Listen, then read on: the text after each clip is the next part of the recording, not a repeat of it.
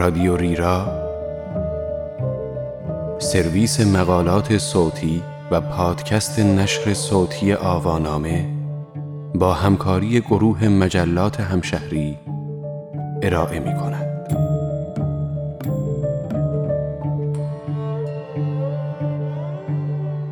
خلاف جریان آب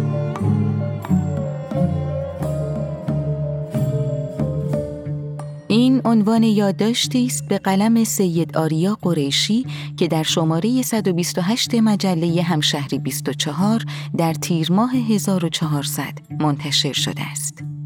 من مریم پاکزاد هستم.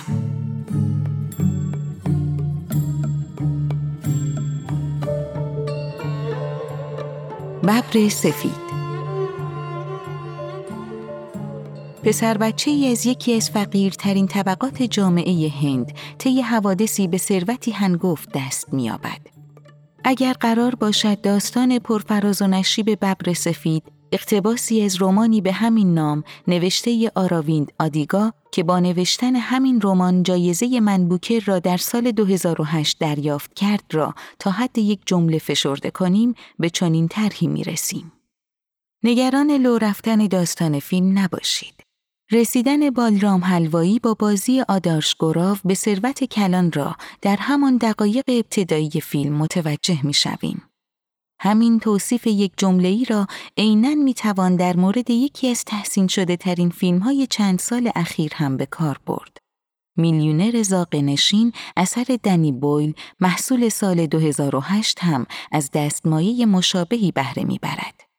اما به سختی می توان شباهتی میان مسیرهایی پیدا کرد که شخصیتهای اصلی دو فیلم برای ثروتمند شدن می پیمایند.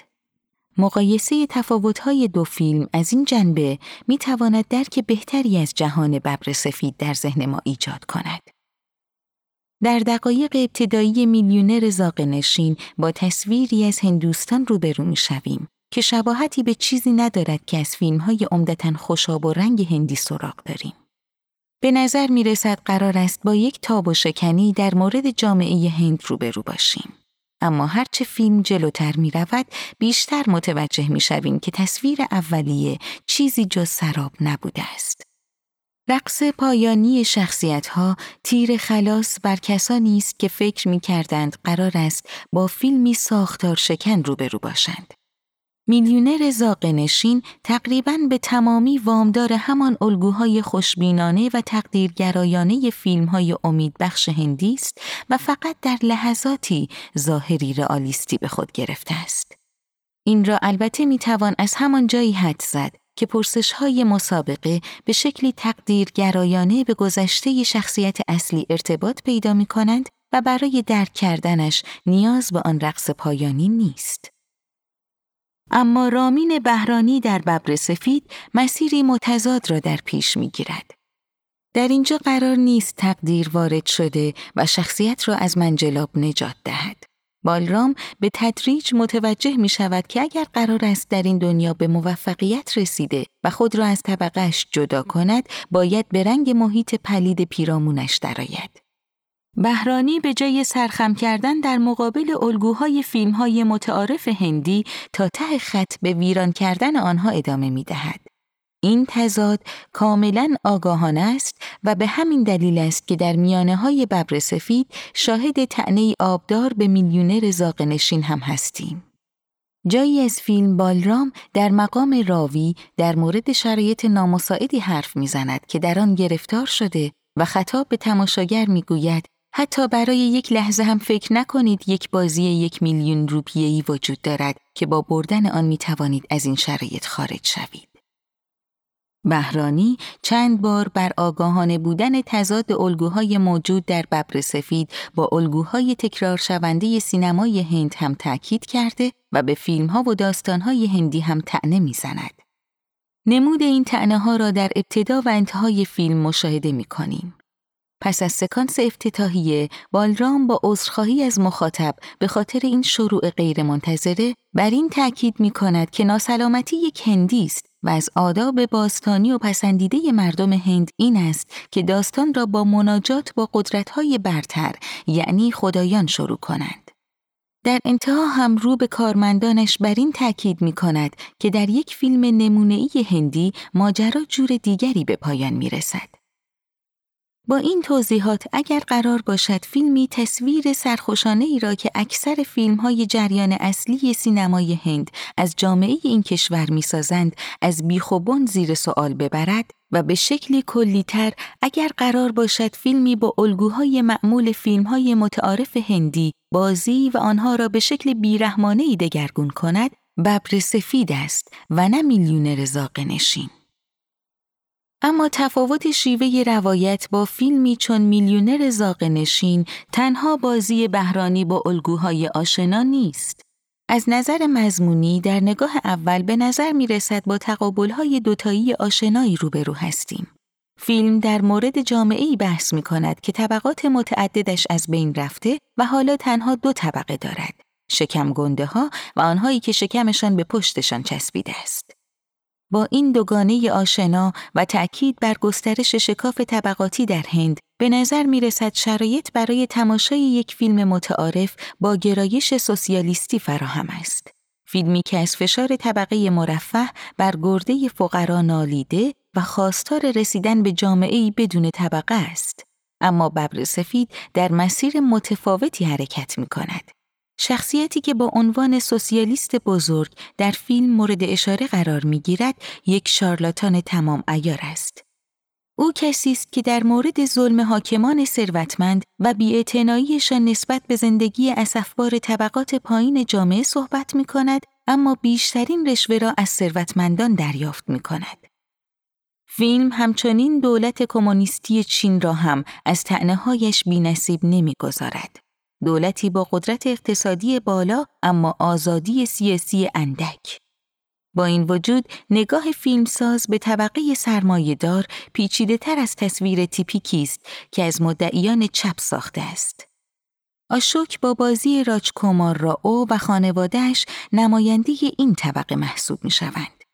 بهرانی آنقدر بر جزئیات روابط درونی آنها و همچنین روابط آشوک و پینکی با بازی پریانکا چوپرا جوناس با بالرام تاکید می کند که تصویری چند بودی از آنها شکل می گیرد.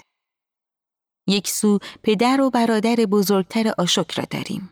آنها سرمایهدارانی سنتی هستند، افرادی که تمایلی به شناخت بازارهای نوین ندارند و به جای استفاده از ابزار نوینی چون اینترنت هنوز به فروش زغال سنگ فکر می کنند. تصویری که بهرانی در ببر سفید از این سرمایهداران سنتی نشان می دهد همانقدر تیپیک و بدبینانه است که تصویر سوسیالیست بزرگ در این فیلم. آنها افراد بیرحمی هستند که به سادگی طبقات پایینتر را قربانی و به آنها صرفاً به عنوان برده نگاه می کنند. هرگاه این افراد رفتار مهربانانه در قبال بالرام از خود نشان می دهند، هدفی به جز سوء استفاده از او ندارند. اما سوی دیگر، آشوک و پینکی به عنوان نمایندگان اشکال نوینتری سرمایهداری حضور دارند. فیلم در قبال آنها مواضع پیچیده تری اتخاذ می کند. در هر دوی آنها میل به گسستن از سنتهای پوسیده و آزمودن مسیرهای تازه قابل ردیابی است. اصلا ازدواج آنها خلاف سنتهای هندی است. همچنین جنبه های انسانی در این دو قوی تر از اطرافیانشان است. این ویژگی را به خصوص در پینکی مشاهده می کنیم. به طوری که می توان او را در سمت مثبت ماجرا قرار داد. اوست که مدام با رفتارهای ارباب منشانی اطرافیانش با بالرام مخالفت کرده و در نهایت به او می‌گوید که باید به فکر جدایی و تأسیس کسب و کار خودش باشد. با توجه به این تصویر مثبت تأکید بر این نکته که پینکی تنها کسی است که مدام اصرار به خروج از هند و بازگشت به آمریکا دارد قابل توجه است. در مورد آشوک شرایط پیچیده تر است. او هم میل به راه اندازی کسب و کار مستقل خودش را دارد. اما به اندازه پینکی شجاعت ندارد تا پیوندش را با گذشته به طور کامل قطع کند و از همینجا ضربه می‌خورد. با این وجود فیلم با نمایش اختلافاتی که با نسل قبل دارد رفتار گاه ملایم او با بالرام که برخلاف پدر و برادر بزرگترش تلاشی برای سوء استفاده از بالرام نیست و تأکید بر لحظات ضعف و تنهاییش تصویری انسانی از او ایجاد می کند. هرچند هم آشوک و هم پینکی بدون اینکه بخواهند با رفتارهایی که انجام می دهند قرایزی را در بالرام بیدار می کنند که به نتایج غیرقابل پیش بینی منجر می شود. با چنین تصویری ببر سفید از این جنبه هم به فیلمی متفاوت با مسیر معمول فیلم های مرتبط با اختلاف طبقاتی تبدیل می شود. در این میان نباید از اجرای بهرانی در مقام کارگردان قافل شد. با در نظر گرفتن این نکته که ببر سفید فیلمی در مورد تغییر تدریجی طبقه است، بهرانی از الگویی هوشمندانه بهره می‌برد. ببر سفید پر است از بازگشت به موقعیت‌های ظاهری اولیه اما در شرایطی که دیدگاه شخصیت نسبت به آن موقعیت تغییر کرده و به فراخور تحول درونی شخصیت شکل اجرا هم تغییر می کند. نمونه این روی کرد را در حضور بالرام کنار هتل محل اقامت آشوک مشاهده می کنیم. در اولین برخورد بالرام با شگفتی تعداد طبقات ساختمان را می شمارد.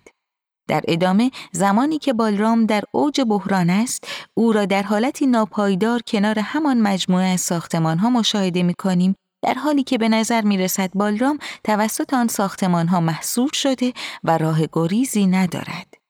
در نهایت او در همان موقعیت اما با دوربینی پایدار از زاویه روبرو برخلاف زوایای سربالای موارد قبل ایستاده و به روبرو می نگرد.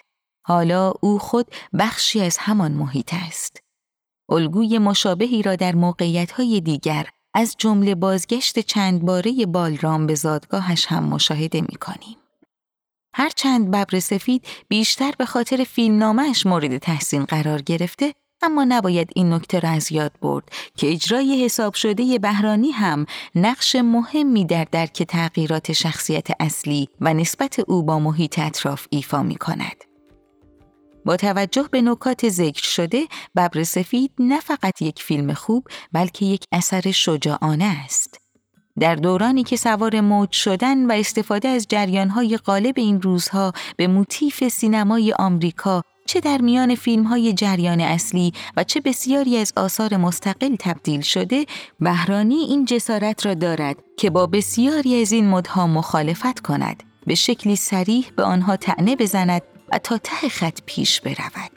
حتی اگر از نظر فکری با فیلم مخالف باشید باز هم می توانید از پرداخت حساب شده و چند بعدی برخی از شخصیت ها حرکت فیلم در مسیرهای گاه غیر منتظره اجرای دقیق بهرانی و همچنین ویژگی های دیگری همچون تنز ظریف فیلم لذت ببرید.